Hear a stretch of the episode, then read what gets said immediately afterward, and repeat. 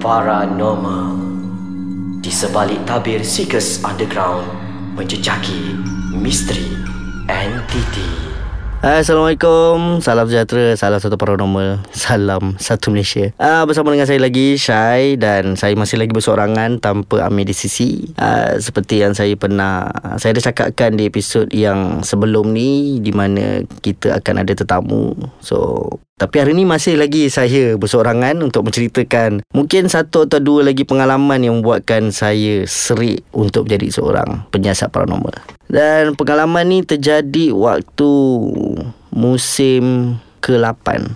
Masa tu kami berada di negeri Kelantan. Saya tak berapa ingat dekat mana kami masa tu. Tapi yang saya ingat rumah ni special pasal dia di antara uh, rumah ni tepi jalan je betul-betul dekat main road kampung tu dan jarak di antara rumah ke rumah tak sampai pun 5 meter sangat dekat.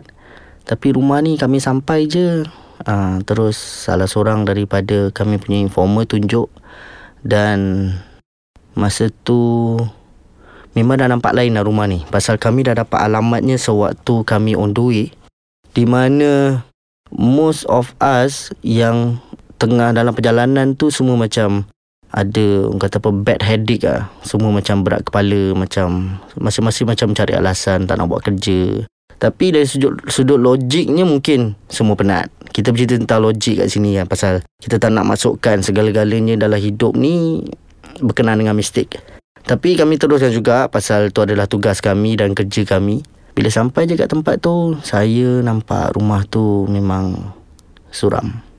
Memang Biasanya kita nampak rumah Kita akan dapat Satu perasaan di mana macam Rumah tu Ataupun penghuni rumah tu macam Excited Bila ada tetamu datang Tapi bila kami pandang ke rumah tu Perasaan tu tak ada langsung Dia sepertinya Ada satu perasaan di mana Kami memikirkan Supaya Jangan masuk ke rumah tu jangan teruskan kerja, jangan teruskan sesi penyiasatan.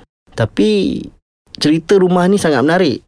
Cuma saya tak dapat nak ceritakan uh, asal usul ceritanya pasal ni memang sudah menjadi satu perjanjian kami kepada tuan rumah. Ni melibatkan aib kepada orang jugalah. Jadi uh, saya menceritakan tentang pengalaman saya sendiri. So apa yang jadi kat rumah ni adalah kadang-kadang kita manusia ni kita tak tahu besok kita jadi apa. Sama ada kita menjadi orang yang lebih baik ataupun menjadi yang di sebaliknya. So apa yang terjadi dekat saya malam tu di mana saya overconfident yang saya dapat kontrol entiti yang kata apa berada dalam rumah tu. Masa tu saya masih lagi menjadi orang kata apa kira dalam penyiasat sikas ni saya di antara orang yang akan jadi volunteer untuk menjadi seorang mediator. Pasal sebelum ni kami dapat banyak komen di mana waktu tu saya rambut panjang eh. Semua orang akan bagi komen di mana ah asyik-asyik rambut panjang ni je yang kena rasuk. Kalau tak kuat jangan jadi penyiasat, jangan jadi hantu. And takkan saya nak marah.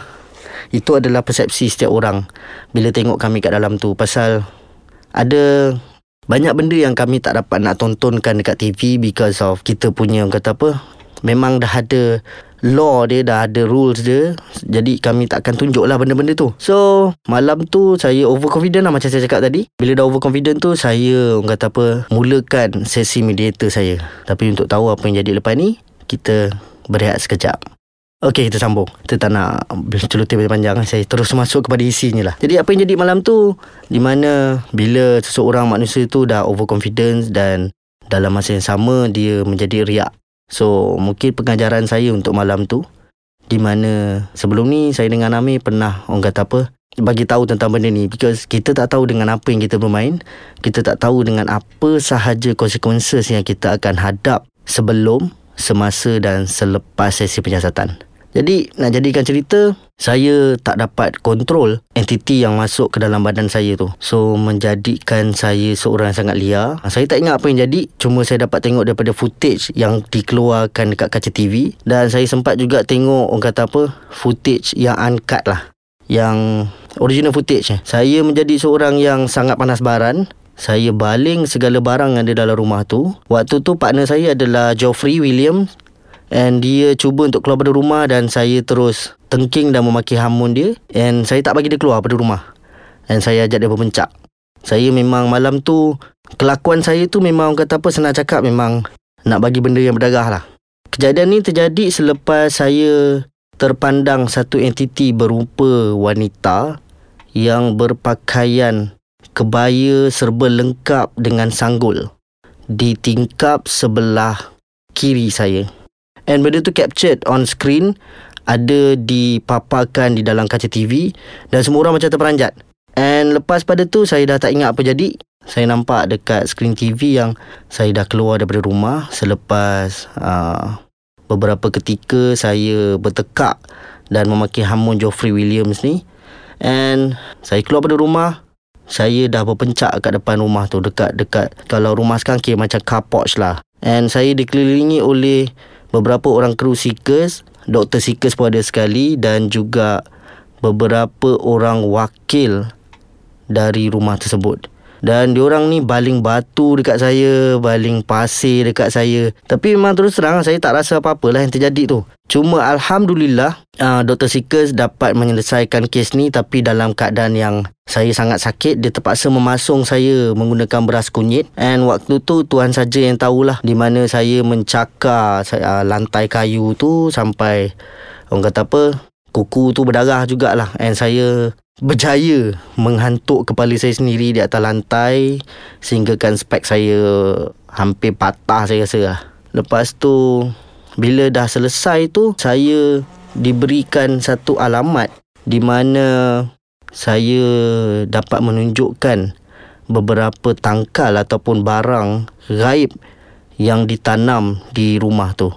Bermula daripada tangga luar rumah, lepas tu di kawasan tengah rumah di mana dipercayai uh, tiang tu adalah tiang seri rumah tu dan juga ada lagi satu di kawasan dapur menghala ke pintu belakang.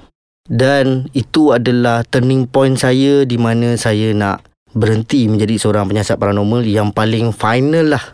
Saya mana dah, dah waktu balik kat hotel tu saya terus fikir macam okay this is it guys. I think I want to quit. And beberapa orang crew seekers orang kata apa kira macam menasihatkan saya lah naikkan semangat saya balik semua macam mengungkit balik Syai fikir dari mana kau bermula macam mana kau start macam mana kau betul-betul umur study daripada surface sampailah ke dalam-dalamnya walaupun belum sampai ke dasarnya lagi tapi Alhamdulillah saya dapatlah menambah ilmu sedikit daripada orang-orang yang biasa dan itu adalah orang kata apa pengalaman yang bukan menakutkan pengalaman tu menyakitkan dan juga pengalaman tu bagi saya serik untuk menjadi seorang mediator.